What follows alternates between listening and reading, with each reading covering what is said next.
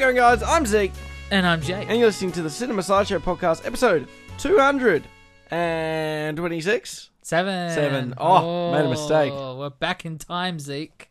Back in time. We're talking about Bergman, of course, Yes. but not the director. Bergman, the actor. I don't know why I thought Bergman was there, like, director's corner. I it kind of felt like it, didn't it? Yeah, it felt like a real director's corner episode. I'm glad because like there's so much more of his filmography we we haven't got to yet. Yes. So maybe down the line we'll get there. But no, we're talking about Ingrid Bergman, no relation, which I thought was uh, quite surprising. They're both Swedish. They're both friends with uh, Matson. Mm. I didn't realize that was a Skarsgård.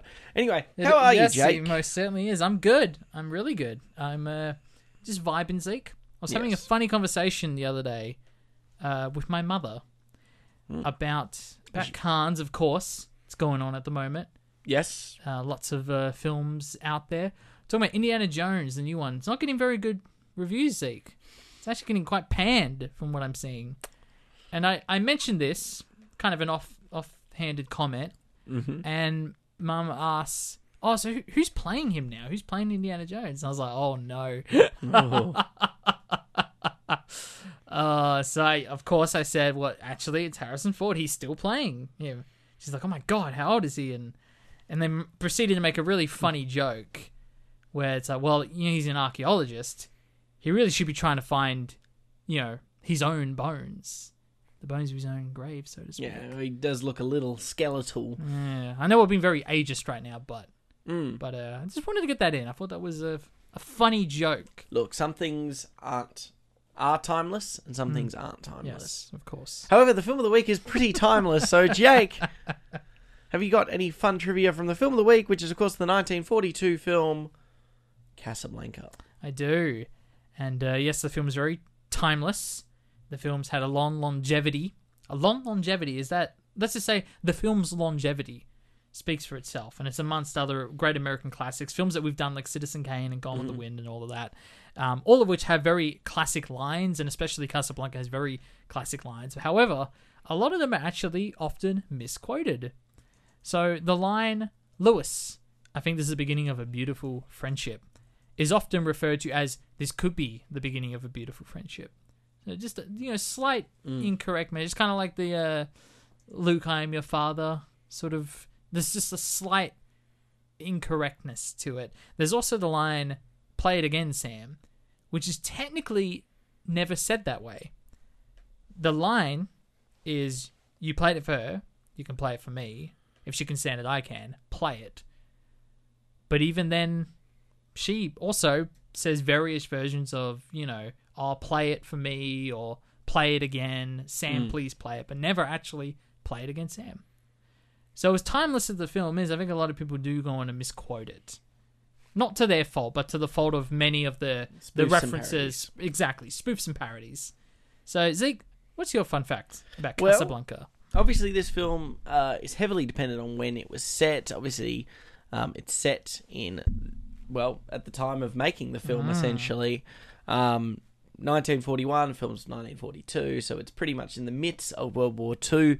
And of course, many of the actors who played Nazis, which, uh, you know, obviously Germany has a big part, they uh, serve as the central antagonist of the film, were in fact German Jews who had actually escaped Nazi Germany, which I find that incredibly interesting Yes. how quick that portrayal is. And of course, there is talk of uh, concentration camps in this. And I think we were, because of the film's timing, which we can talk about uh, in the second half of the show, um, I wonder if this film had come out two or three years later in the war, had that depiction been, well, more obviously still an antagonist, but uh, quite a neutral, um, a less uh, demonic, I guess, villain Right. the okay. Nazi Germany of Yeah. this film.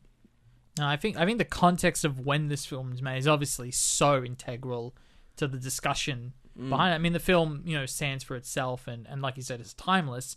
So in a way, you can kind of watch it without realizing that it was made before World War II even ended. But I think you're right. I think that is an interesting question how the portrayal would be different if, you know, given a few years or a few decades. I mean, we've seen many, many, many, many films over the last hundred years uh, of how Nazis are portrayed, and ge- generally the, the the consensus is pretty similar Mm, amongst a lot of the, those popular films. yeah. Now Zeke, Casablanca is very very famous film.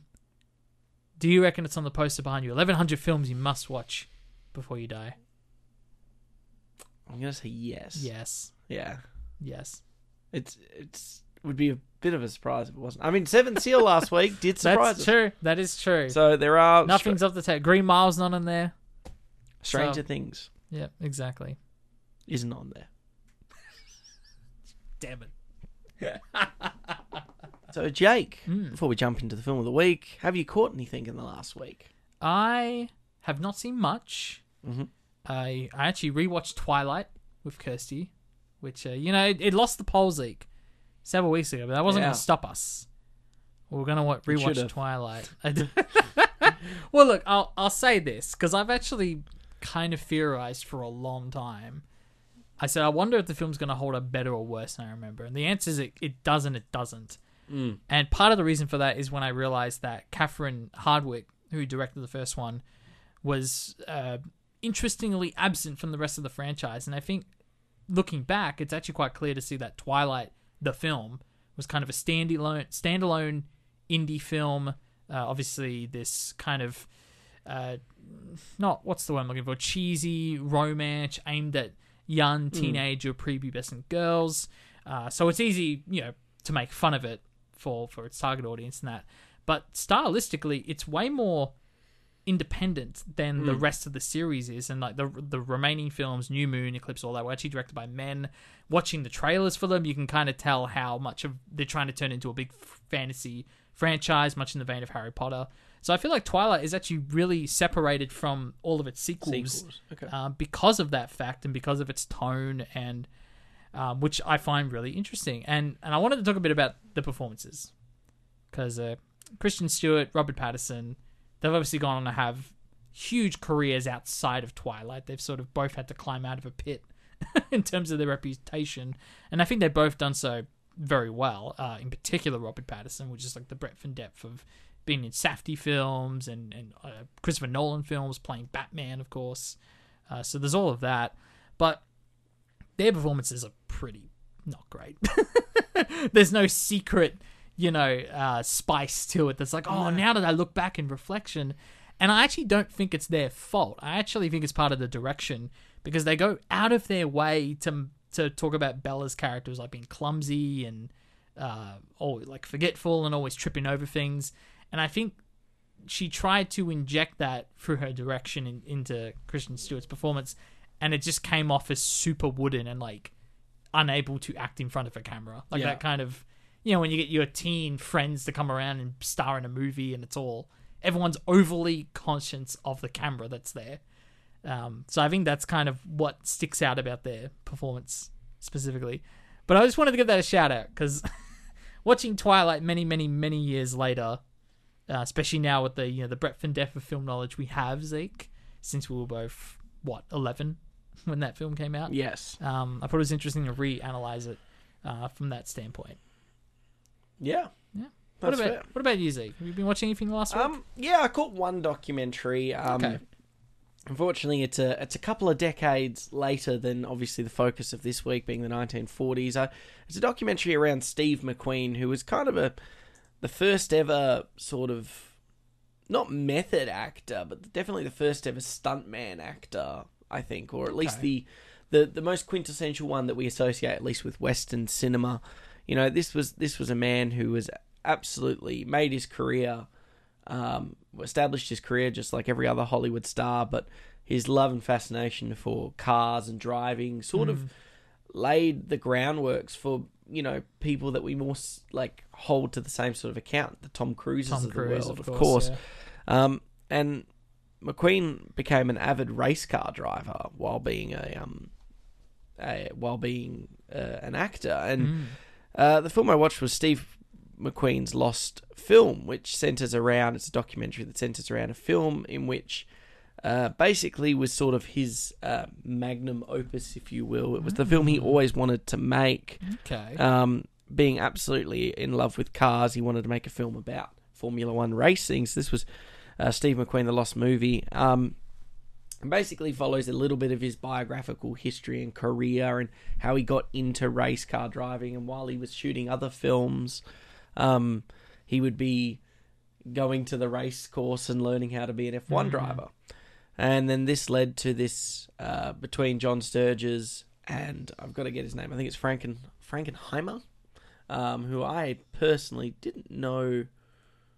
I bet you were going to say you personally knew. No, I didn't Oh, personally. wow, that's impressive. No, I did not. um, John Frankenheimer um, led to two opposing Grand Prix F1 films being made at the same time between Warner Bros. and MGM. Um, Not and- Ford v Ferrari. uh, essentially, well, the, in the filmic version, sure. I mean, this was actually essentially in Frankenheimer's film. It's actually a Ferrari car, and in Sturges, it's all Ford cars. So go. it actually was uh, the most metaverse film versus Ferrari, uh, uh, Ford versus Ferrari. Um, look, I'll say I did enjoy the documentary. It's, I do like film documentaries. This definitely had that film biographical aspect to it.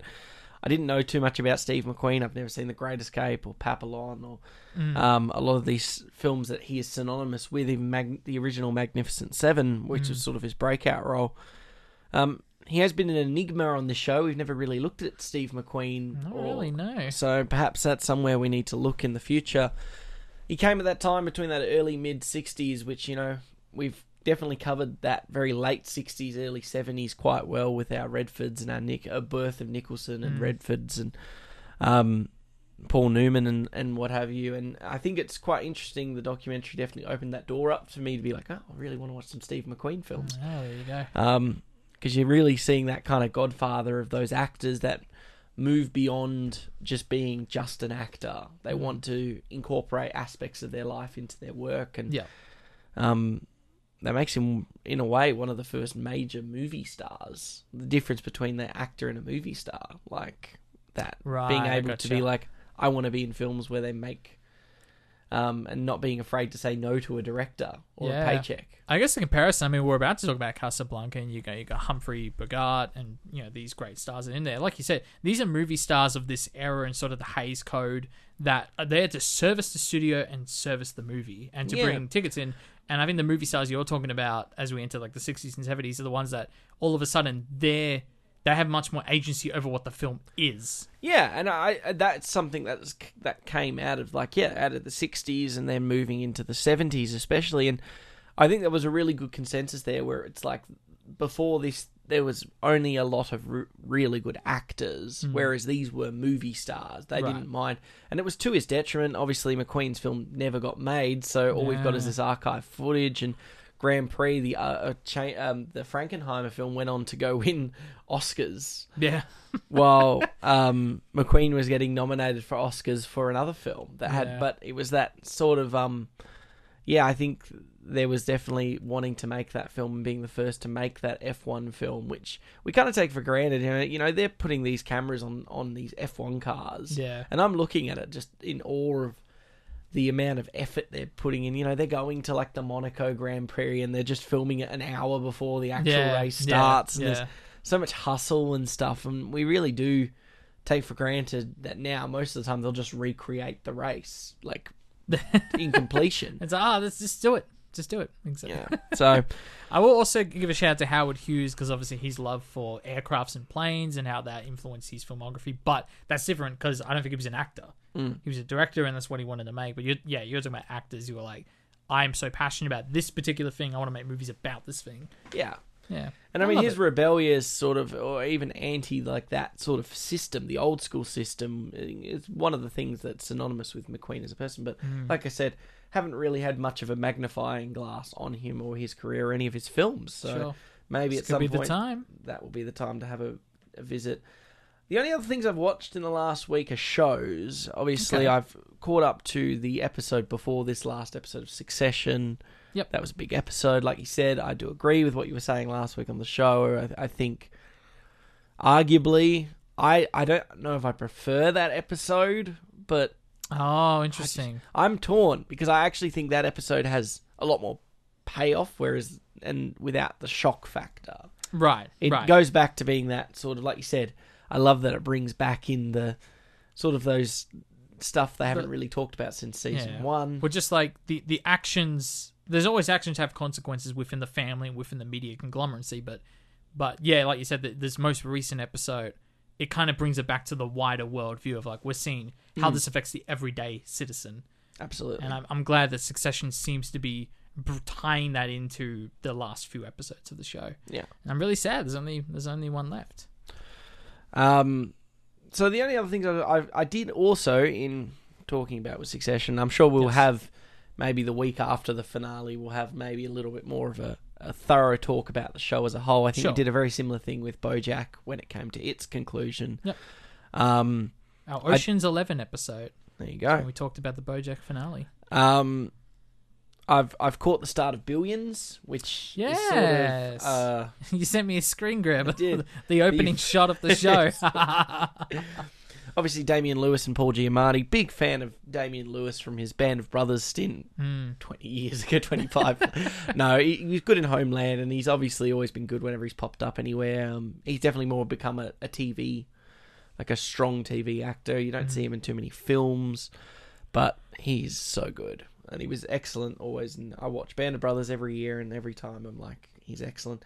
Giamatti, it's Paul Giamatti. Yep. I think arguably one of the most diverse, one of the best facial expression actors I, I've ever seen. Interesting. Okay. I think what he does, how he somehow manages to incite comedy or serious, like catch that tonality there. Like he, in this, he's pretty serious, Mm. But he's so good at it, like compelling and, and threatening. And obviously, basically, this involves Giamatti is um, the oh, I'm forgetting what they call him, district attorney Mm. for uh, I think the state of Massachusetts. That's how it works. Um, and Damian Lewis is billionaire, who's obviously had very crooked means as to becoming a billionaire, but Mm. has been kind of untouchable because he's done a lot of charity work. He worked for a company in which every board member except him died in the 9/11 attack. Oh my Um, god. I don't know. This is a six-season show, so I don't know where or how that's going to be unpacked, but we shall find out. Yeah. Um, That's fascinating. I love that. and in which Giamatti pretty much is un- not going near him. He's cracked down a lot of financial crime and and this, that, and the other. It's kind of a self-made man. He does come from a wealthy background, but obviously not in the same vein. Mm.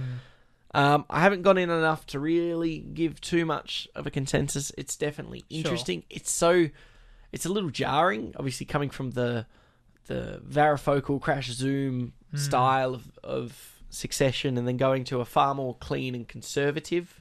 Sure. Like the Uh, camera work and yeah. the presentation. Right. Yeah, is, is far more um, traditionalist, Mm. and um, that doesn't mean the film, the show's worse or off for it, Oh, but it God, is no. just a jarring, um, and it's a different type of film too, because it's a, a different type of series because it's clearly following. Uh, it's this cat versus mouse, or this sort of sort of more law, like law and order f- aspect, where Succession rarely feels a little more like a western. Like it feels like the, the Yeah. billionaires in that show are a bit more untouchable. Yeah. Um, in which they're only, you know, when like the cruisers incident happens in season two, it's Mm. it's more just, oh, this is just going to drop our stock price. It's not even that real. Oh, like, like I guess Tom is levied to go to prison, but it's only Yeah. really Tom that's going. Well, to... it, even so, it's like the finale of season two is like a very comedic, like discussion amongst characters. Like, oh, but who's going to take the the fall? yeah, There's absolutely no hint of discussion of the integrity of it, of like who actually deserves to go to prison for this. It's like, well, who, who's the best one in terms Yeah. of optics? yeah, That that's how they handle those situations, it, as opposed to it sounds like in Billions, it's all a little more. The, yeah. Well, the, the dogfight might be a little more within There's- a legal sense. I'm definitely intrigued, and I've I've wanted to keep watching. I started watching with Lucinda. We watched on Friday night. We kind of both kind of keen on this, but you know she definitely roped me into it. Mostly, it's that Love and Death show on Binge, which is uh, Jesse Oh, Plemons and. Elizabeth Olsen that dropped in the last couple of weeks. Yeah, I've seen. I've kind of been wanting to check this out. I just haven't really had the yeah. yeah, the chance to, to click the button. I suppose. What what are you? So how far are you in? uh, we've into. I think we're up to episode three of ten. Okay. So, um, definitely enough to get a, a, a consensus. of it, Essentially, the the premise of the show is it's in this small Christian loving town set with Elizabeth Olsen is this wife with three kids.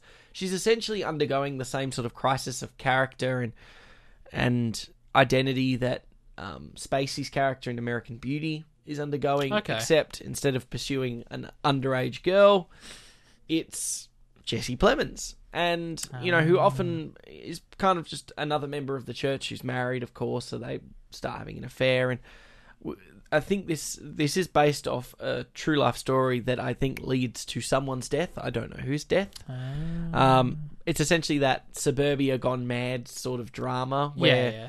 the So Monday American Beauty is a very good example then. um, and yeah, a really Yeah. good example because the only difference is yeah the the object of desire is just a person of the same age, just Yeah. in that sense of, and of course Plemons is playing a character that is not like a George Clooney. It's it's Jesse Plemons, and even Yeah. like there are characters around her who she's telling. Just a very plain person. He's very idea. plain. Well, I mean, let's be real. Like Plemons is a, not a like he's not a good looking starlet man. Yeah, I He's- think he, I think he lost weight recently. I yeah, saw I- someone post a photo, so I think he's lost the weight now. but he's unashamedly real looking. Sure, that's- yeah, that's he's kind not of- he's not Brad Pitt or And George Clooney. th- yeah, you know, especially in contrast to you know Elizabeth Olsen, who's quite attractive. We were even having this conversation. I was like, yeah, but you have to understand, it's like for her, it's not necessarily about the. Even she says she's like, I don't really understand why I'm attracted to him, but that's sort of just how Interesting, attraction yeah. works sometimes. You know, it's it's more about like the midlife crisis, the suburban crisis. yeah, more than just like the straight like. I'm like yeah, like He's Twi- attractive. I'm Look at gonna, Twilight. Oh, they're both sexy. So Absolutely. Yeah. Yeah. Um, and that's just how life works, really. Um, and I think it has been quite intriguing. Like it, it I definitely we're going to keep picking up and watching it every time we hang out because it's always nice when we find a show. I mean, Only Mm. Murders in the Building season three is coming out this year, and we're like so excited for that. oh, excellent. Um, and it's nice when you have these shows where you're able to just sort of pick them up and drop them off.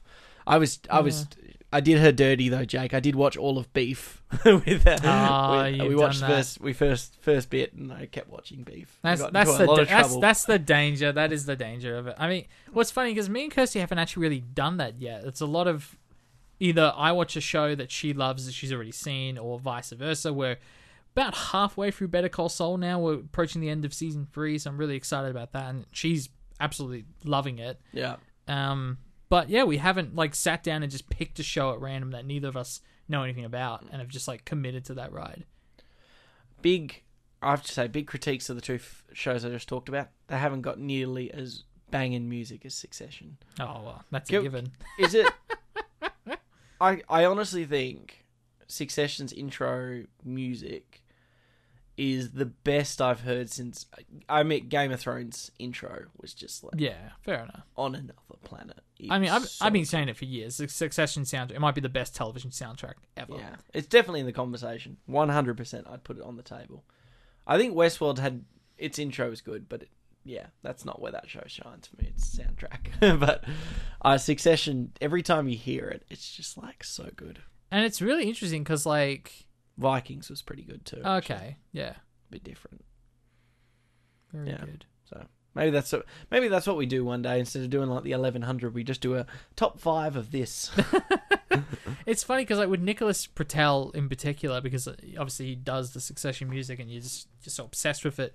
So you, when you watch other things that you know he's composed for, you really try and pay attention to that. And that was for me with Don't Look Up.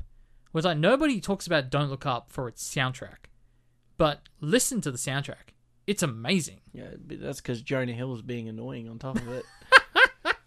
Ooh, Uh, don't look up. God damn. But no, it's got it's got that jazzy element to it, but it's got that like ethereal, like other um, like the scale of otherworldliness. Like it, it melds those ideas so well, and you know, like you said, it's it's most people don't pick up on it because there's so many other elements about the film that are obnoxious elements. That'll- yes. try, taking your attention. That's what I'm going to say.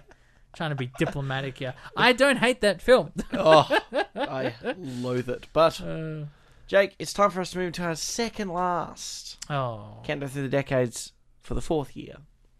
So our fourth annual countdown through the decades.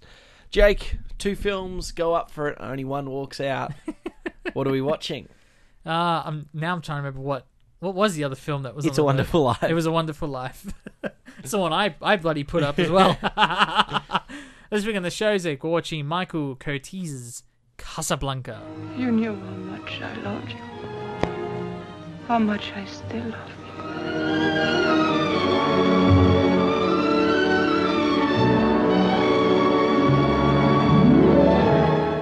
I know a good deal more about you than you suspect. I know, for instance, that you're in love with a woman. It's perhaps a strange circumstance that we both should love the same woman. What do you want for Sam? Don't buy and sell human beings. That's too bad. That's Casablanca's leading commodity. You can ask any price you want, but you must give me those letters. That's all. I, I tried to reason with you. I tried it. Now I want those letters.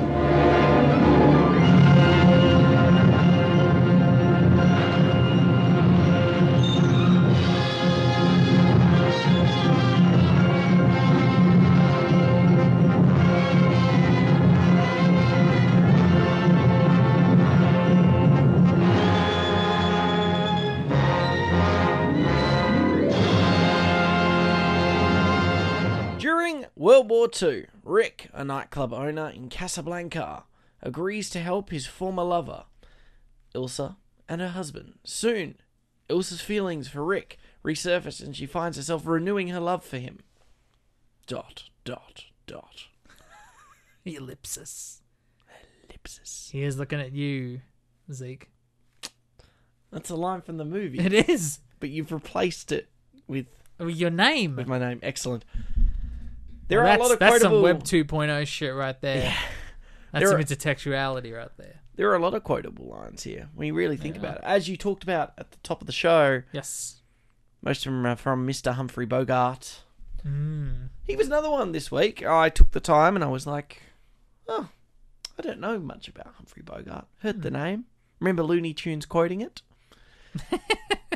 Yes. Who is Humphrey Bogart? And you know what? You think, and if anyone's listening out there, shotgun this idea, but there were no like biographical uh, documentaries on just Humphrey Bogart.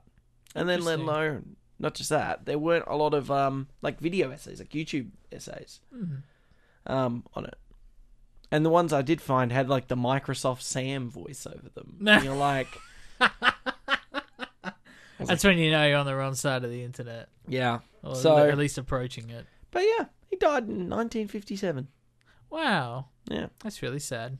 And I was like, because it's like one of those names, you know, like we're t- talking about Max von Sydow, who was like what 90 when he died Yeah. a couple of years ago. So Wasn't very long ago. That's it. yeah, you know, so you'd think, oh, what happened to Humphrey Bogart? Mm, yeah, just died in the 50s, Yeah. um, like a throat cancer. There you So- go. But his memory and his image lives on. Ex, well, his name too. Yeah, I mean, it's such a synonymous name with Mm. the 40s. Um, yeah. So look, Casablanca. This Have is you- my have- first was- ever time watching it. I was gonna say, have you seen this before? Yeah, wow. Yeah, it was, and you know what? It's. I love that we can go as far back as 1942 to find time and place films Mm. that are just simply good because of when they were shot and that, like but solely out of the production context. Because when you strip back Casablanca, you know, especially when we were talking about Seventh Seal last week, Yeah. it's an incredibly simple story. Absolutely. Yeah. Definitely. Um, and if it didn't take place in the time and place that it did take in, would this film be as revered? Mm.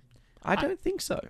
I yeah, I think you're definitely onto something because it's one of those things where Casablanca, you know, just the name, everyone knows what you're talking about. Everyone, it comes up in every conversation when, especially talking about like a modern film. It's like, oh well, it, it's no Citizen Kane, it's no Casablanca. Like it's synonymous, which is one of the greatest films of all time.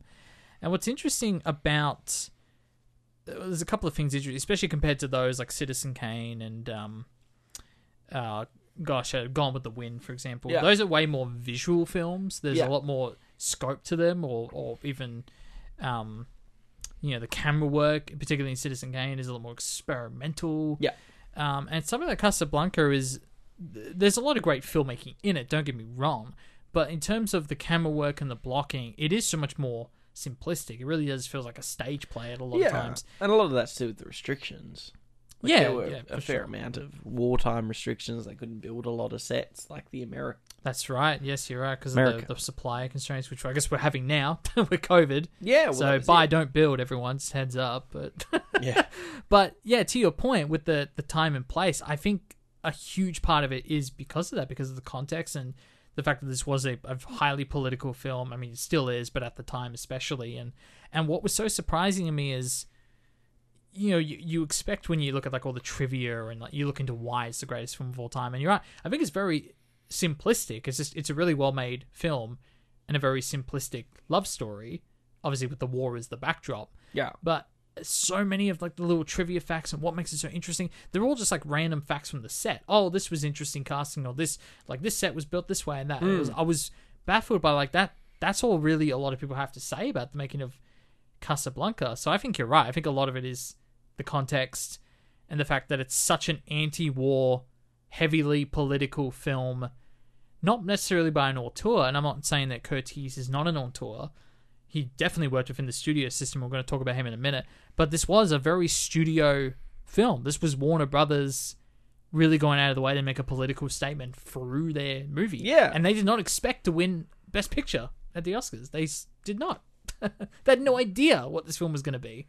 Yeah, and I 100% agree. I mean, because there's, especially when not a year later you have Citizen Kane, which we've talked about on the show, where it's, you know, there's so much uh, prolific storytelling, and it, a different narrative type and structure is happening there. There's so much other stuff happening. Yeah.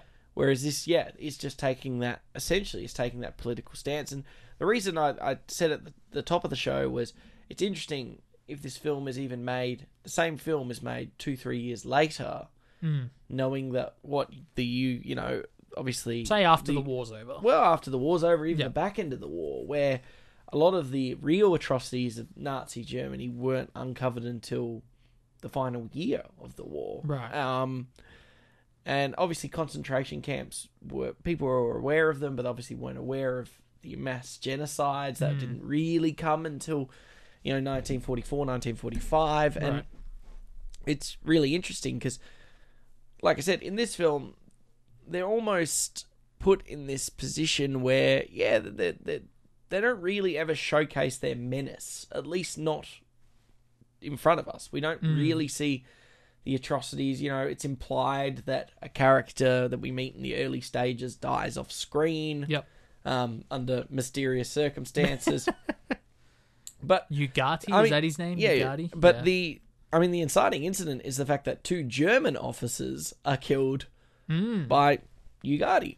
Um, well, at least assumed to be. I- think it's pretty clear he did. Right. Um, uh, just in terms of even his way of being like, "Oh, isn't it funny? Those two German officers died." uh, um, so, dude, play it safe. They're within And I- earshot. and, yeah, I know. But for the most part, they're nothing more than that menace and uniform in this place because Casablanca is, is essentially a neutral territory. Well, I think that's their motivation. You're right. Is is neutral territories within neutral territories because you've got Casablanca as a whole, but then you've got Rick's, as in like the club, that is most certainly, and Rick himself is most certainly an analog for America's neutrality and, and uh, the decision not to go to war. Rather, the delayed decision to go to war, I should say. I mean, calling you was it Cafe America? it's not very subtle. no, it's really not. This film isn't actually that subtle. no, It's- no. But but I think you're right. I think a big part of that motivation for why they're not like like as evil as they potentially could have been portrayed as is, is we're in neutral zone. Yeah. So there's a lot of like nods and winks going on. I mean, the fact that you know there's someone who've escaped from a concentration camp is not immediately like interrogated and arrested at the door. There's like there's more mind games at play going on here between him and the characters, especially. Yeah. Um, but I think also part of it is the Hays Code, and Warner Brothers wanted to be kind of careful with their Yeah, portrayal. So I think you're right. There's a lot of the sort of outside context that does affect that too. I think the citing of World War One, which is what they talk about, and, Mm. um, a couple of times, and there's a couple of little little quips like, "Oh, how does that work out for the Germans in World War One?" which I found quite funny. Um, but it is interesting because yeah, the war in a way if it's not for some like defining scenes of this film, which Mm. we'll obviously get to, these scenes of this, you know, these ensemble um, sort of stances, it often puts greater emphasis on, yeah, like this love story that takes place with the war being kind of the backdrop. And, Yeah, yeah. um, it's very hard to obviously we're starting to see that emergence of moral ambiguity and Yes. the noir genre in the sense that you know we see some really good uh, casting shadows and sort of low and high key lighting used and it's all very naturalistic and obviously having this femme fatale character that puts sort of Humphrey Bogart's Rick in more trouble um, well puts him and his you know her her Czechoslovakian lover Yeah. Well, even Uh, just the way he treats her at times is like, yeah, it's, it's harsh and brutal, and we understand that because like most people have been heartbroken at least once in their lifetime. So we we have the empathy there. But you're right, and I did compare this to films like Double Indemnity, which only came out a couple of years later. It's what we did last year Yep. as our 40s film for the countdown. Um, and, and yeah, it's not just the witty dialogue and the morally great dynamics. It's like it all plays into the idea of like that neo noir thriller. And like, I think this is a little more melodramatic than that. Not not that that's a disparaging term at all, but I think you're right. I think it's totally leaning towards that type of genre at times. Mm. Especially yeah, with the shadow lighting and that. It's not as intense as a neo noir, like The Third Man, for example. Um, it's not as expressive as those films, but nevertheless, I think the inklings are still there. The beginnings of it are still there. I feel like. Yeah, it's um, it is a in itself. Yes, like the, I think the time and the place is such an essential aspect of this. You know, these are a lot of people that could have been drafted into the war effort that have gone and taken, um, gone and Mm. decided to make this film. Um, obviously, that power of art over obviously what was going on at the time, and then of Yep. course, as as I said at the start of the show, you've got like these Ju- uh, Jewish refugees essentially Mm. um, playing depicting the Nazi officers. Um, yeah, I mean, it, in itself, it it's definitely creative with its limited sets. I mean, I was trying to count them off the top of my head. I think that obviously the Cafe America is essentially just a mass, vast majority of the film and has a lot of rooms within yeah, it. I think I There's read somewhere it was like power. three individual like sets Yeah. that combined create the entire um, geography of it. And I guess I would include like the upstairs rooms and things Yeah. like that as well. Um, but you're right, that and then I guess like the supermarket, and then I think a lot of the stuff at the start of the film was stock or like shot at a local airport. Um, but to the, to your point, it's interesting that this is such a like a worldly film where it mostly takes place in Morocco, but then there's tons of sequences in I think Paris, um, or France, whichever. Um, but the fact that this whole thing was shot in an American studio, so I, I think it's quite interesting. But like you said, there's a restrict wartime restrictions. and- Yeah. and of course this wasn't. I think they were trying to make this on the cheap because again they didn't realize how important this film was going to be to the zeitgeist. Absolutely.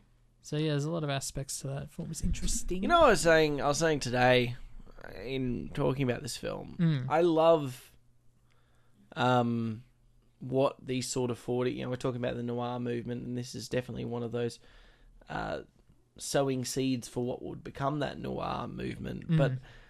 even the way they depict femme fatales, and this is the early stages, and obviously Ilsa is definitely a more angelic on the surface femme Sure. fatale. She's not, um, but it's always really cool. There's something really like time timeless in the sense that it's love how everyone just portray, like discusses her in this angelic. Per- There's sometimes it's that you know obviously very inappropriate. They told me you were the most beautiful women woman to ever step foot in Casablanca. And they were drastically underestimating it. It's just so good. I, I you know, Yeah. you know what? To your credit, the the back and forth between Rick and that police officer was like Oh, yeah. sting level, the sting level back and forth. I loved it. I thought it was great. Even the way the mm. ending, like with them, The ending off, plays oh, out, yeah. so good. Round up the usual suspects. Yeah, Yeah, so many great quotes.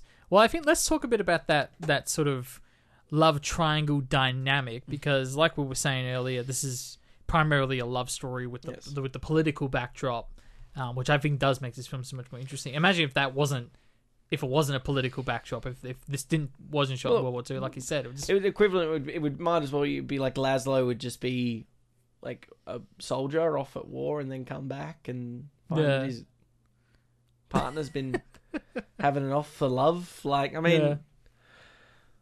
She doesn't have a lot of. I'm not gonna lie, Ilsa doesn't have a lot of redeeming qualities in this. But I think the whole thing is she's a lot younger than yes, her male counterparts, and that's sort of that naivete and um because I think she's considerably younger than Rick. Um, yeah, it seems that way. it definitely to me it felt that there was an age gap there. Yeah. and if you look at 40s and 50s cinema, that's pretty normal. Yeah, Having a guy in their 40s and this woman in their 20s, like, um, I just think of James Stewart and Rear Window. yeah, yeah, Um, but yeah, I, I think that they play it off like that. But I mean, what can you? They're both. She's she's just fallen in love with American in Paris, hasn't she? it's always Paris. It's always Paris. There is always Paris, but. I think I mean what's interesting about the dynamic because, like you said, it could have been like the soldier comes back from war, and it's like the plot of Brothers, you know, in a more contemporary setting with yeah. Tobey Maguire losing his shit. But what this does is sort of phrase them both, and especially Laszlo, in like this underdog situation as as someone who's escaped from a concentration camp, is trying to get uh, to America or to safety with his wife. He's a symbol of sort of rebellion. Yes, amongst yes. the underground. And it's something that's said of Rick many times throughout the film, especially of like his past and, and from Sam, who I guess is like he's his oldest friend in this context, the one person that came with him to Casablanca, um, is that he wasn't always cynical and that he I think he fought in the Spanish War. There was some there was some dialogue in there about that. Um, the fact that he fights um, for the underdog is is sort of a trait that's constantly said of him uh, but something that's not reflected because of his heartbreak. And I think what's so clever about this love triangle is he's obviously the odd one out because she was married to Laszlo before they had even met. And yes, she participated in what seems like adultery. She thought that he had died. So there is that justification. I think they only included that in because of the Hays Code. Yeah. It it had nothing to do with story or like character motivation. It was just so they could actually get the film released to an audience. But I think that makes it interesting because all of a sudden you have Rick again representing uh, the passiveness of America that is unwilling to go to war just yet. Uh, that has to sort of build towards that, and his choice is to help the underdog, or in spite of his ex-lover or someone who broke his heart, to go against their interests and to sort of align more with the German uh, soldiers or the or the Nazi party. So it's you're adding there's the personal stakes there, but they they keep lining up with the ideolo- ideological stakes as well. Hmm. And obviously, this film is on the right side of history. It- it- I think it's fair to say that.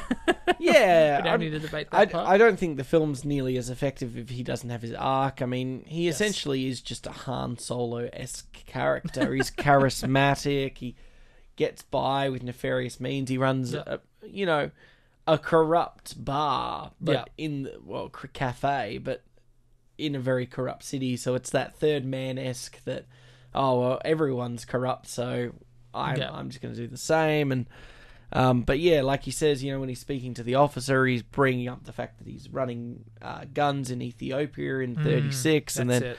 and then serving, yeah, for the the loyalists in the Spanish War in like '39, and then of course, oh look, nothing's happened for a couple of years. He's Mm. become evil, obviously, because of that heartbreak that happens at the hands of Ilsa. And I, for me, what what, what drive? Why does he choose what is right? Do you think it's because of what happens in the bar when they sing the big national anthem moment, or is Mm. it?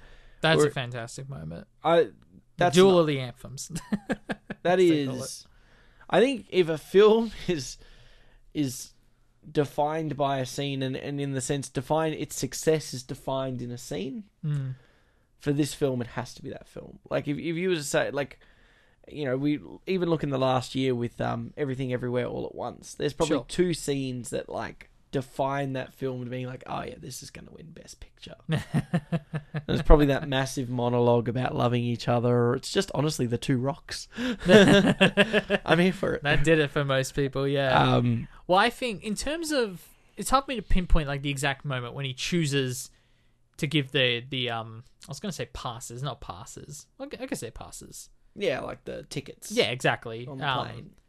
and to to not keep one for himself and to give it to both of them and uh you know oh you, you go off and like continue your fight and there's I, and I think it's such a triumphant moment when that happens and when he says that because at, at, at one point it's like he's almost selling this guy off to a concentration camp. That at a, at a time in this film it or even worse. to be what he, or much worse exactly.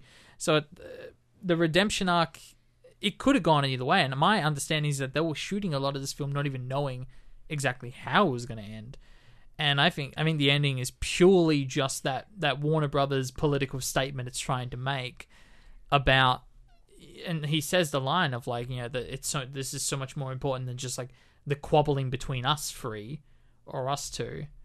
Um so in terms of the pin the pinpoint moment he has a change of heart in the film. Uh, there's probably an argument for which which scene that would be. Obviously they have their their one on one and that's a great when she, scene when she's pointing the gun at him and it really is that moment of like, wow, look how far these two have come from like hmm. lovebirds in Paris to one's pointing a gun at the other.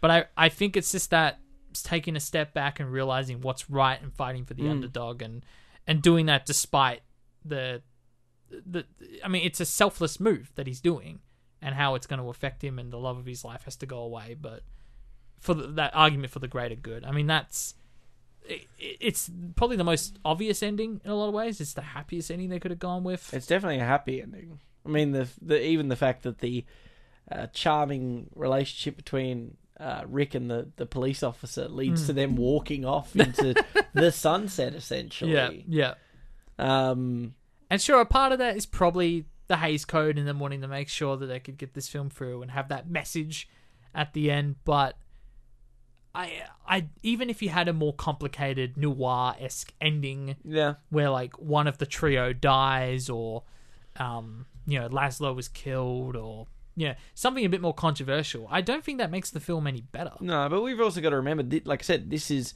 we're actually only just starting in the noir era here at forty two. Sure. So um, we're not actually going to see the peaks of noir before the back end of the forties and early fifties. That's going to be like the real prime time for it. So um, we have to remember that that this is only sowing seeds. It's not sprouting trees. So sure um, that's a good way to put it and I think that it does an immaculate job, but it really is a film that is defined by, like I said, its political stances, its time and place, because this story at any other time Mm. Uh, probably would not have been as conversed or regarded. its potentness would be much less yeah. it's probably a good way to put it there are some i mean there are little nuances that are really nice you know obviously sam's depiction in the film being an african american man who yeah is still subservient to a white man but actually has a lot of uh, sway in Yeah, and Rick's- there's there's a deep friendship there, and there's a care. He's always, um, you know, like, oh, you hurt him so much, like I can't play that song, and and it's a lot of his motivation isn't from any sort of dic- dictatorship or anything like that. It's because of his own care for these characters. i mean even when rick is drunkenly uh, shooing him away he actually doesn't listen to him. He doesn't go oh yes i'm gonna go away. He goes no i'm gonna sit Well, right here. Yeah, exactly. does make that scene when Ilsa comes in a little awkward because he doesn't get up and leave in that scene. Yeah, well, he's just like sitting there while they're having that back and. Well, I was waiting for the shot where Sam would be like, "All right, I'm gonna get out of this. this is getting heated." Well, I think that speaks to like the deep friendship that they had as a as a trio. Yeah. Not even just the two as lovers. But what I love about that scene, because you have so much of the driving question leading up to that scene, or before the flashback, I should, I should say, of like, what is the relationship between these two characters? Why is it so sour? Why are they so shocked to see each other? What is the history here? And obviously, that driving question is answered during the flashback, and as we learn about their romance and then the heartbreak. But what I love is that immediately after that flashback, the driving question becomes like, oh, what are they going to say to each other? Mm. You know, without an audience, without you know onlookers, so to speak. And when she, you know, basically, it feels like she almost busts the door down of like, all right, let's have our talk now. yeah, And it's like it's generally like, ooh, like I'm so curious what they're gonna what they're gonna talk about. she's And really good at the single tear. she is very good at the single tear. You're right. I was thinking that. Oh, we were watching. I was Oh, like, God. man, she's really good at just getting that one. Just Yeah. to like, Margot Like- Robbie in the Babylon. yeah, the skills are going through. But you speak of details. I love the detail. And it's funny because this is a great detail that's then juxtaposed with like an error, like an editing error, which I love. I got to point it out. Is during the flashback when they're at the train station, obviously Sam runs with the. Is it Sam that has the letter? yes, Yeah. And we get the close up of the, the letter, and we're trying to read this running writing. Of course, we're 21st century men. I'm struggling to read it yeah, without pausing it. But I love the detail of the rain. It's obviously pouring down, and he's got this big like top hat. Yeah. well, it's not a top hat, but like a like a bowler hat. What would you call it? It's a Um, top. It's a top a hat. fedora. Fedora. It's a fedora. Um, so you got the rim where the rain's then building up, and then it starts like wetting the. Yeah. So the wa- the the words are running as if like he the, his tears. Tears. I love that detail, but it's immediately juxtaposed with the next shot where it's just not raining. As they enter the train, I'm like, I love that so much. like tears in the not rain. there you go, bloody Blade Runner, Yeah, absolutely ripped off Casablanca. How dare they? yeah. I want to talk a little bit about Curtiz, just a little bit. This isn't a director's corner, Zeke. No, but I feel like you tell me if you agree. I feel like his direction is actually quite invisible for a lot of this film. And again, talking about like the visual style and flair, like Citizen Kane and Gone with the Wind, and these other films we put in the, the echelons of American classics. Mm-hmm. Um, well, but the other thing about Curtiz as well is that he's definitely comes from a studio system. He's directed over 100 films, which is baffling, but not too uncommon for that time of uh, time of the film industry. And you know, from epic battle scenes, he did swashbucklers. He's done horror films. I really want to check out his horror film because apparently he was a huge inspiration for um, The Exorcist, which I'm really keen to see. And then he did Robin Hood, or at least he assisted in directing Robin Hood uh, right before this film. So he's a very versatile director, doing all sorts of different genres and types of stories. Um, and yet, this is the one he's most well known for.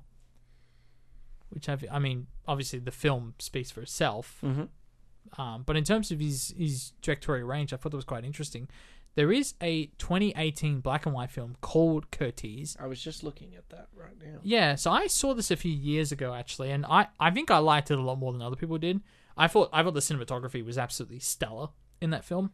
I think a lot of people weren't too fans, uh, too much a fan of the the storytelling and, and the plot. I mean, there was a lot of inaccuracies people were saying. It is based around the idea of the U.S. government putting pressure on Curtiz in terms of how he was going to fill this film with propaganda and how he's going to sway public opinion with this film about the country's you know intervention in the war. So I mean like that's kind of the general storyline. I think a lot of people had issues with like the inaccuracies of that. So I can't speak to that too much, but I wanted to point that out. It used to be on Netflix. It's not anymore. It is not. No. Yeah, um, which is unfortunate, but I think it's an interesting watch, and I liked it a lot more than most. So I would recommend it.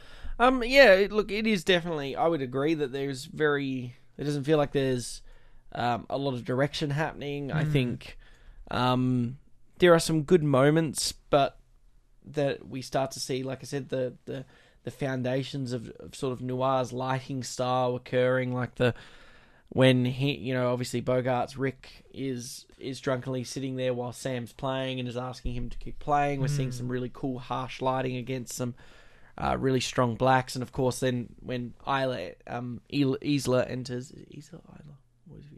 I think it's Isa, Elza, Elza, Elza. Elza, I think it's Elza. Elza.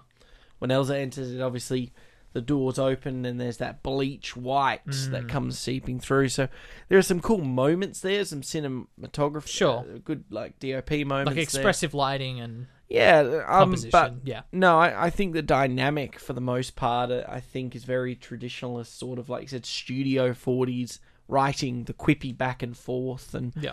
um, which is always pleasantly. We're always pleasantly surprised when we watch like a Baumbach film that's full of that mumblecore, but Yep. it's essentially encapsulating what the forties was, which were these really super quick back and forth, mm. sort of quick laser targeted dialogue. Yeah, I mean, you remake Casablanca word for word today, that film is at least 40 minutes longer yes, because everything is so sharp and quick here. And I feel like you were to direct a film like this today, it would be. I want to say more melodramatic, but they would let a lot of the beats linger and, and take their time. There would definitely be a greater emphasis on um, the impact the war is having around Europe. Um, Yep. There are a couple of times when characters are actually sitting and watching the the plane go off to Lisbon, Mm, and I feel like those are relatively brief moments, whereas they would be milked pretty. Um, interesting. I think, but Well, I was even just talking about the literal dialogue exchanges. yeah, Like that, that those would be kind of slowed down, and there'd be more beat moments. there'd be and- more expression. Yeah. And then I think that's what um, Bergman's doing so well with her time in it because she Mm. doesn't have as much dialogue and she's definitely the second to, to sort of Bogart's performance in terms of he has a lot of the dialogue, he has a lot of the monologues. Um, so she has to sell a lot almost on her reactions. yeah, yeah. Um, and she does really well with it. Um, There's a great moment when when Sam first plays the song, and it's before um Rick you know, kind of burst in, where it is just this like elongated like 20, 30 second shot of her just like listening, and I guess reminiscing on Yeah. those times in Paris. So it's it's not to say this film doesn't have those quieter moments; they do exist. But I think you're right. If it were remade today, it would be a lot more of those moments, and it would not be a sharp 98 minute runtime. absolutely. Zeke. Yeah. What was your highlight scene for Casablanca? Um, look, I'm. It's hard to go away from that, um, sort of battle of the anthems moment. Yeah, um, it's low key mine. it's very difficult. Um, and we can talk about it then in a little bit more extensive deca- deta- detail. There, that's that word. It wasn't that hard to say. There you go. Um, I think why this scene is so impactful is it's that power of like we said that ensemble performance. You know, a lot of Yeah. we've we've seen that the Cafe American has become this living organism of multiculturalism. We have um, obviously these French police officers and these Italians coming in that are also working in collaboration with um, the German officers. There's Mm. a there's a scene when they're trying to salute um, both Rick and um, his sort of counterpart, and one of them's Mm. doing a salute, and one of them's doing a Heil Hitler, um, Yeah. which is quite comedic. But what's really interesting about this is we're seeing sort of the true anti, like you said, that political stance that's happening. Yeah. The Um, rebellion. Yeah, Yeah. I mean, what I love, and it's actually a small moment because you got yeah the French anthem, the German anthem, and I actually love this little fact. I'm going to throw in an extra fun fact. See, is they're actually going to go for a different German anthem, Das Horst-Wessel-Lied, which I think is is a lot more closely tied to the Nazi Party. And the main reason why they went against using this anthem, and more directly tying it to Nazism, uh, is that Warner Brothers didn't want to have to pay for the copyright if the song and the film played in allied uh, countries would have been fine, but neutral territories like say Portugal, for example, uh, they would have actually had to have paid the Nazis royalties for using that music. So again, in terms of using this film as like a wider political statement, that's I'm I'm really that makes a lot of sense that they would make that decision. It's like why at the end of you know art is art, but at the end of the day, a lot of this film is to do with simply just being anti-Nazi yeah. anti-Nazi, so of course you would make that decision because that's part of the film's messaging. But the I particularly love the moment. It's just a close up on the woman who starts crying. Yeah, I was just getting a name. I think it's Siobhan, Siobhan. who is actually the one that Rick throws out at the start of the film. And she actually Ah. comes before the um, anthem unfolds. She actually returns with a Nazi, a German officer, sorry, in arm in arm with a German officer. And there's Right. actually a brief line in which Rick says, um, "I think it's oh she's changing sides. Like Mm. it's a joke. It's played off as like a joke, and he makes it obviously to the officer. And of course, for her, she almost undergoes this the one of the quietest but strongest like, like almost a political 360. arcs. Yeah, yeah. in that it's that sort of obviously you know this is after in a post Germany has occupied Paris, Mm. France, and if you and if you know anything about the war, obviously that led to basically the French having to surrender for a period of time and sort of live under the Germans' thumb. Yeah. Um, basically, all of their colonies, much like Casablanca there in Morocco, um, were under German rule. Obviously, they had a little bit more freedom. It was more just control of their trade and obviously of annexing sort of refugees that had committed Mm. sort of atrocities. But what's really interesting, yeah, is about that scene is that she's the one that's sort of breaking out in this patriotism, yeah, uh, patriotic the big uh, sort of close up and- moment.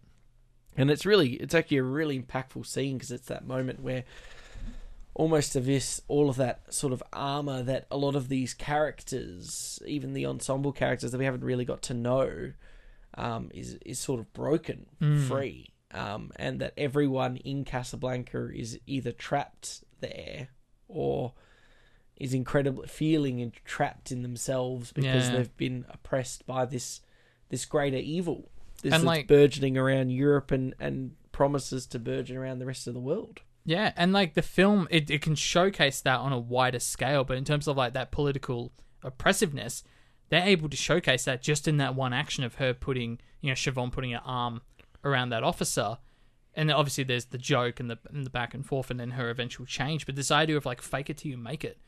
And like these refugees doing whatever they can to survive in the scenario that they, they found themselves in. Um, so I, I love that it's able to do that on the on the microscopic level, but then also the wider scale in terms of the the big anthem battle off, so to speak. Uh, so yeah, I thought that scene was absolutely phenomenal. Um. So would you say that's your that's your highlight scene as well? Like, yeah. It's pretty hard. it, it defi- it's like I said, even in this this review, is that scene is the scene that pretty much wins you an Oscar because Yeah. you just watch that scene and go, right, I get it. Like I get why Yeah. this film's so important at this time. Yeah. and his own like not that it's not timeless in that sense but i get why in this moment in time people went that needs to win Yeah. This is this is what's beautiful about filmmaking, and like, we've always talked about that. Like film make Yeah. film is a time capsule. We always talk about that, and you know, regardless of what you know, whether it's a documentary, fiction, non-fiction, or there's always a collection of ideas and thoughts and personalities that go into making these films. So it doesn't matter what it is; it's still a time capsule, one way or another. And this is to the extreme a time capsule of um, not only just America, but th- what these other countries were going through at this time. Uh, and Rick, as an analog to America, making that decision at the end to, you know, to fight, to join in, essentially, to fight for the greater good. So, classic, classic film Casablanca. We love it. We love it on the show. casablanca is currently out to rent on prime video at 4.99 or out in wide release. Oh, there you go. I got the DVD right here. i also have a dvd Very good. speaking of wide release and streaming platforms jake what's new to streaming platforms and cinemas this week Got a few things I think are quite interesting. Victim slash Suspect is a documentary coming to Netflix this week. It's about sexually assaulted young women who turn to the police for justice and are instead charged with making false reports, imprisoned by the very system they believed would protect them. Sounds pretty, uh, ooh. Sounds, Sounds pretty serious. intense. Very intense. You also got the gay romantic comedy Bros and uh, Mrs. Harris Goes to Paris, which are both coming to binge as well. Also coming to Prime, which you just mentioned a minute ago. You got Orphan First Kill. That comes to binge as well. Actually, there you go. There you go. I could have made that an even tighter segue. Uh, coming to Disney Plus, you got the premiere episode of American Born Chinese, a show about high school is being dragged into a battle between gods of Chinese mythology, and reunites not only Michelle Yeoh and Ke Huy Quan, but Stephanie Hsu. Look at that, bloody everything everywhere all at once. Almost the entire cast. We just need, we just need Jamie Lee Curtis. I wonder why she's not in American Born Chinese she probably is you imagine if she just cameos in the last episode. the Exactly. dance just walk in and they're like oh this is ours now This we we've taken over. yeah And coming to cinemas this week, Zeke, are you excited for Disney's live action Little Mermaid? Starring Halle Bailey. Bailey. Ha- Halle Berry. Halle Bailey. Ha- Which Halle one, Berry. though? Which one? Halle Berry. um, you know what? I Hmm. I heard a lot of commentary, and I, I find it really funny with these rebranding and, and repackaging and, and Right. putting them out. And I stick my hands in the air and go, well, if you're going to pay, it, it shouldn't be about ethnicity or race or anything like that. It should just be. They're just giving you the same film.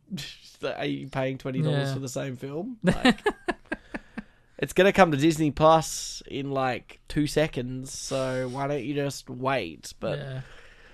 I don't know. Does it It's ma- does it make a another billion, notch? it- it's not coming out at the right time. I mean, it's Yeah, mid- you know what? You're right. Right in the middle of the school semester so it must not be that good. in May. Because for me, Well- that screams, or at least that screams to me that they don't think it's projected to make a lot of money. Not not a billion, at least.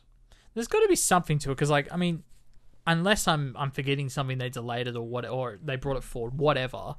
I mean, this this release date has to be like done six years in advance. There has to be science to it because I, I think that whether the film's good or not is irrelevant to Disney. I truly believe that. I agree, So why hundred percent. it doesn't matter the quality of the film. So let's talk about money net. But then, where's the f- what? What is the financial benefit of releasing it at the end of May? Yeah. Look, I, I think it will make a billion. I think it will. And I say that purely nihilistically. I'm Rick in the early stages of, of Casablanca here. I'm Look, I no, I'm 100% with you. I I mean, I could care l- I couldn't get less about the whole um race conversation going on and you know not care. not my little mermaid whatever. I I don't want to know who your little mermaid is frankly. But but you're Still- right. It's like the the appeal of these. At least what Disney should be pushing the appeal of these remakes that they've been just milking out for the last nearly ten years now since Cinderella. And Cinderella, from memory, wasn't even that terrible. Is that oh wow we're bringing these stories into live action? It's like more lively than ever. It's it's it's like these are the most lifeless films you've ever made. I mean, uh, Lion King, because it's what Yeah. CGI now. It's oh it's meant to be more full of life more expressive. Like, uh, what? Do you, what? They're not. They the what you got like little cartoon sea crabs. They're now real real crabs, Crabs, floating around in the water. That, we- we- that we- that's meant to be more expressive. Yeah, it is quite funny. And you know, we've talked about you know we've talked about Fantasia on the show, Pinocchio. You know, these films that we're like, geez, are made in the forties, and we still think they're pretty timeless. You know, Absolutely. there's uh, there are things that yeah, I guess you know in a more politically correct world we would correct them now, but in terms of the animation style, that's timeless. That won't age. Um, and I just yeah. I'm I'm glad right now I don't have a child that wants to go watch these films, and I would try so very hard to just make them watch things like Night. I'm so happy I got to grow up with films like Night of the Museum. You know, like films that, yeah, they're cheesy, but at least they're original. You know, Yeah. think about think about this, Jake. Like when we were ten, Yeah. right, so 2007, we have films like Ratatouille. We're in the golden age of Pixar. yes. So in that golden four years, where, like I said, of the Museum came out, National Treasure was out. Um, I was about to say Hotel for Dogs. oh, well, to be fair, Hotel for Dogs was actually out. Um, Oh I mean, a couple of years earlier, Cats vs Dogs. Um, There are Mouse Hunt a few years before that. Um, now we're getting cooking. Um, but I just think I'm really happy I got to live in this this period where there were none of these live action remakes that are just saturating the films I get to go watch at the cinema. Mm. You know, and I think we need to seriously think about that. Like it's been a whole generation of kids just watching the Marvel movies or these live action the- yeah, remakes. There yeah. hasn't been any original um and I've talked about it with obviously the two you know I've talked about it with people I work with because they've got kids who are you know 9 to 13 yeah. and you're Well, sitting even even your students, you kind of have perfect access to the the the demo the demographic that have only really been truly exposed to yeah Marvel and Disney remakes, Disney conglomerized conglomerized content. Yeah, they're, they're, It's the- scary. which is soulless. You know, it lacks any uh, essence or creativity. And yeah, sure, some of them are cheesy, and some of them, but some of them were brilliant. Like Mm. some of them were like so fun. I mean, I've never seen like when so, like you know we're talking about this dodgeball remake. What's that gonna look like? I, know. mean, it's gonna be Ugh. it's scary to think about what it's going to look like and why people it's that mean culture of wanting a second one but it's like do you know the world you live in verse watch dodgeball again you're not going to get like 50% of the jokes you know like most of the comedy was delivered by someone in a wheelchair like you won't be able to do that now there's so many things you Oh my just can't touch Yeah, Um, yeah. and like I said, even the more like, even the more like child friendly ones like Night of the Museum. There's some there's some funny jokes in that that probably couldn't get away with now. What about what about bedtime stories with Adam Sandler? Bedtime story? That's a great one though. It's I'm a, it's sorry. a nice idea, yeah, for it's sure. It's a nice enough idea. It was fun. I never hated the film. I mean, it's a kids' film. It's a kids' film. I just uh, we don't have those anymore. Like even like Sandler doesn't go near the the PG.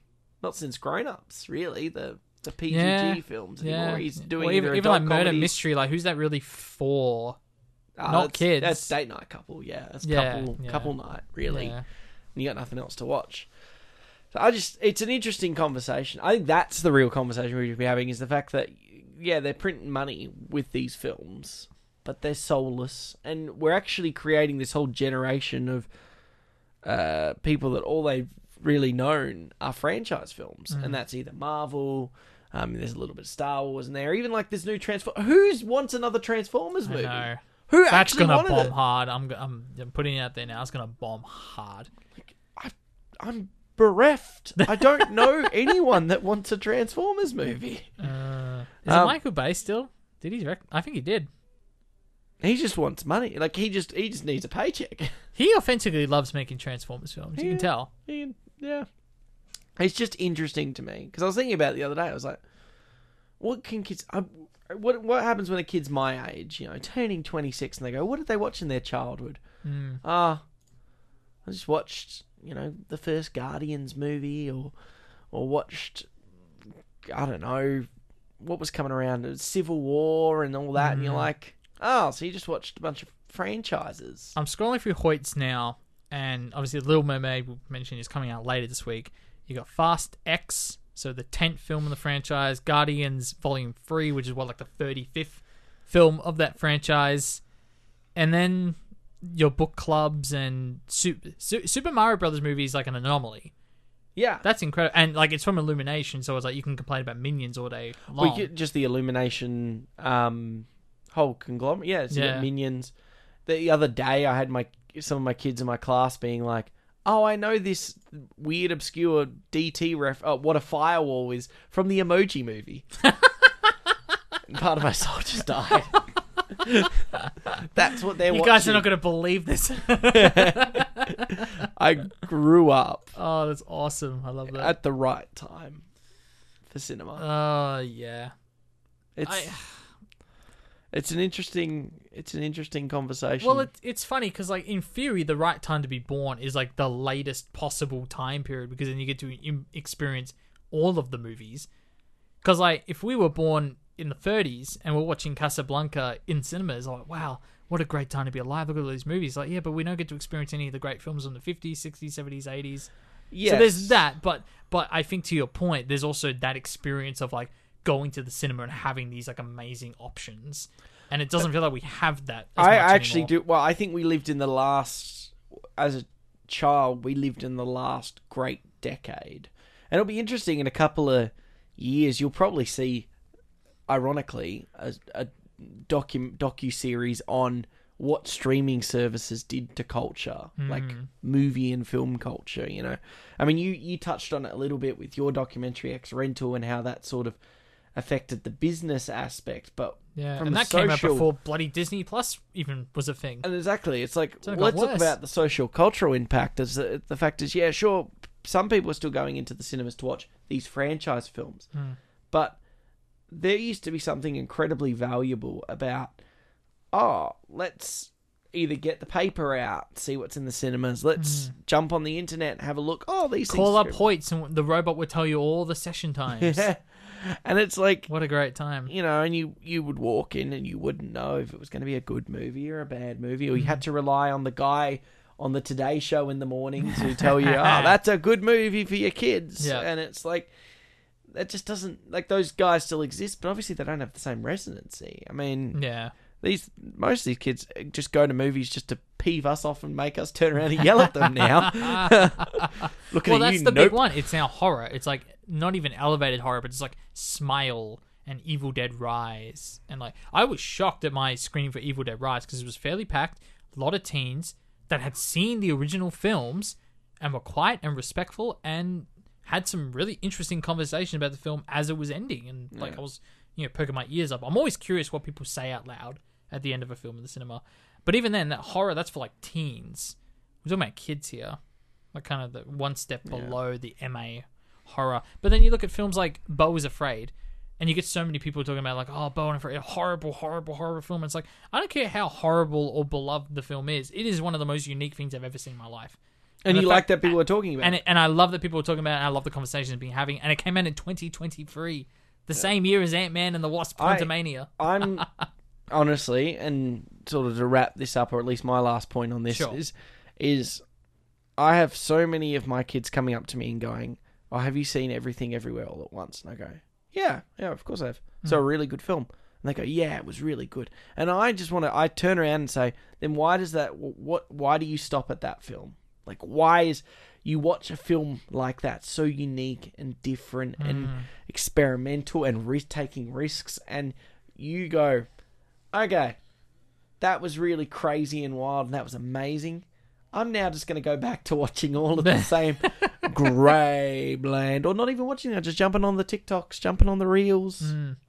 Apparently, I'm old because I watch reels instead of TikToks. Ah, there you but go. you know what I mean? It just it it's like, why would you watch I think at that point, like that, ta- you need that taste. I mean, that's essential. You need the taste of something different. Like me watching Birdman in high school was like, like, whoa, man. But like, the first time I watched a Wes Anderson film, I was Yeah. like, like my first Tarantino film was um, uh, bloody Django, and I was like, wow, this is incredible. Like that, you always get that first exposure to something that's just different from what's shoved in your face, and it's it's always it's like this illicit sort of excitement in a way. And, but I think the problem is, spe- and I'm not saying this is like a generational thing. Like I, I'm sure I've went through this phase as well. Of like, there's your comfort zone, which is yeah, your your Disney properties now. It's basically what that is. And then every now and then you get that taste of like something different, something unique and interesting and engaging. And I think it takes a lot of those for you to start actively searching for those. So I think that's the phase that these kids need to sort of evolve into. Mm. Is they got their taste with everything everywhere, and now they just need they just need a little guidance and, and motivation to keep looking for those unique things. So yeah, I, think- I think that that's maybe how you go about that. don't know. excellent. Indoctrinating the youth Zeke. Do we have other things that were Wait, on- there's plenty that Oh, there's a ton that came out. we are terribly sorry for that not tangent. not as big as the Little Mermaid, to be fair. Um, so Renfield, I'm excited about this, is a comedy horror starring Nicolas Cage as Dracula and Nicholas Hoult as the titular character in a contemporary setting. So I've heard this is actually quite wacky but quite fun. Finally comes to Australian cinemas this week. there we go. Very exciting. The Machine sees Bert's drunken past catch up with him 20 years down the road when he and his father, played by Mark Hamill, are kidnapped by those that Bert wronged while drunk on a college semester abroad in Russia. So I think a lot of, uh, The machine. yeah. I've actually heard that. I've listened to Bert Kreischer's uh, stand up. I find him quite funny. Oh, okay. I have heard the machine story. That's kind of the one that put him on the mat and and made him. oh, so this is like a real thing? That's, This legitimately happened to Bert Kreisner. that's so funny. and they've made it into the movie. It is. That's a one of great those- premise. It's one of those stories that a comedian tells you, and it's too good to be true. Like Yeah. it just like it's so. Like it's real. Like sometimes we just have these stranger than fiction stories, right? Mm. Um, and it is such a funny story. I saw me and Kirsty. I probably should have mentioned this earlier. We saw Danny Bhoy live on Thursday for the um, Perth Comedy Show. Um, he's hilarious. He's a great guy. But to your point, one one of like a big chunk of his set was just telling the real life story, this bizarre story during COVID of someone delivering a bed to his house, and him basically wanting to return the bed back, but then he had to like verbally decline delivery. So then they like did this like performance where he pretended to answer the door again and decline delivery. And it was like a whole thing of like this is the most bizarre story I've ever heard. Yeah, And the and just the simple fact that it happened is why it's so funny. yeah. So I I love that idea that he's taken that and made a, a feature out of it. Very exciting. Uh, we've also got Maybe I Do, which sees Michelle and Alan's relationship at a crossroads And when they decide to invite their parents to finally meet each other, it turns out they've already know each other a little too well, perhaps. I don't know what that means, but I guess it's meant to entice you, Zeke, to go see it. Saint Omer, or Omer, is a French legal drama based on the true story of the novelist who attends the trial of Laurence Coly, a mother accused of killing her 15 month old daughter. Sounds also a bit intense. And finally, Petrol screens at Luna Leederville this Thursday, the 25th, so later this week. It sees an impressionable film student befriending a performance artist who quickly takes hold of her imagination. And in the screening, accompanied with an in-person Q&A with the writer director Alina Lodkin Lodkina. Lodkina. There you go. Very nice. I think a Melbourne director. Oh, a Melburnian. There you go. a Melburnian. There you go. What's he doing over here? Yeah, well, Uh, no, we love it. Well done. We love semi-local films. So uh, absolutely. that's this Thursday at Luna. Go check it out. But that's everything, Zeke. Coming to streaming and cinemas this week. An elongated discussion. Absolutely. well, it's time for us to move into, well, what we're going to be talking about next week on the show. It's our last installment for the countdown through the decades for our fourth year. Very sad. Jake, two films go up, only one walks out. The He always, he always phrases like a wrestling match. yeah, I do. Ding, ding, ding. I'll make that noise eventually. yeah. yeah. Um, Jake, what are we watching? So the film that lost the poll, the twenty-two to nine. Yeah. Bit of a thrashing for our last one there against Stagecoach. Which, to be fair, a lot of people were like, "Oh, I'd love an opportunity to see Stagecoach." I've got, I get that message. Like, people are, like, "Oh, that's a great time for me to watch that film," and then it loses the vote, and then Yeah. they just don't watch that film. but we're, we're like that too sometimes. Like, We are. Oh, like, oh, it'd be great to finally watch this film or that film. Uh, instead, Zeke, next week on the show, we're watching the original King Kong.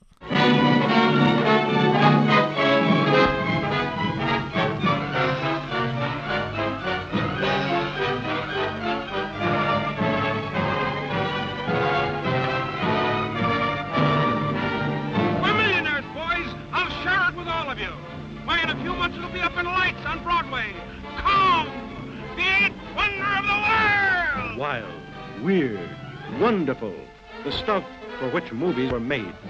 Adventure to make you wonder if it's true, while your eyes convince you that it is. Truly, the thrill of thrills. Don't miss it this time.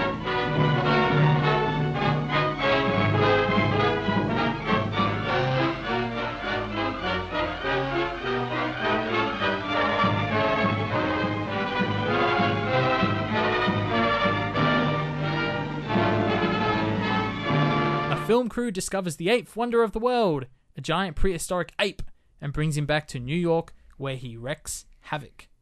Sounds like the whole film. Yeah, pretty much is the whole film. That's it. Don't spoil it.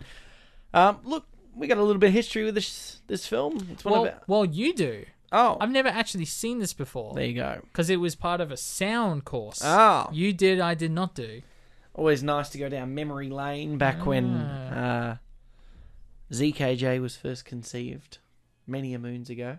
back in the day. And Um, Zeke, what's so exciting about this as well is we were joking about it a couple of weeks ago, but the it, the destiny was fulfilled.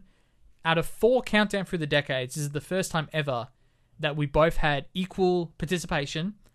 Obviously, well, we don't really talk about which who votes which film on the poll. We just kind of put the two films up Yeah. and, and how it goes is how it goes. This is the first year ever that we had five for five, as in five of your films got selected, five of mine got selected, and it was a ping pong match. Yes. So it literally bounced from you to me to you to me to you to me the entire countdown. So uh, well done, audience. That's unprecedented. Yes. We love it. So until then, thank you for joining us for the Cinema Sideshow podcast. I was Zeke. I was Jake. And we'll catch you next week with King Kong.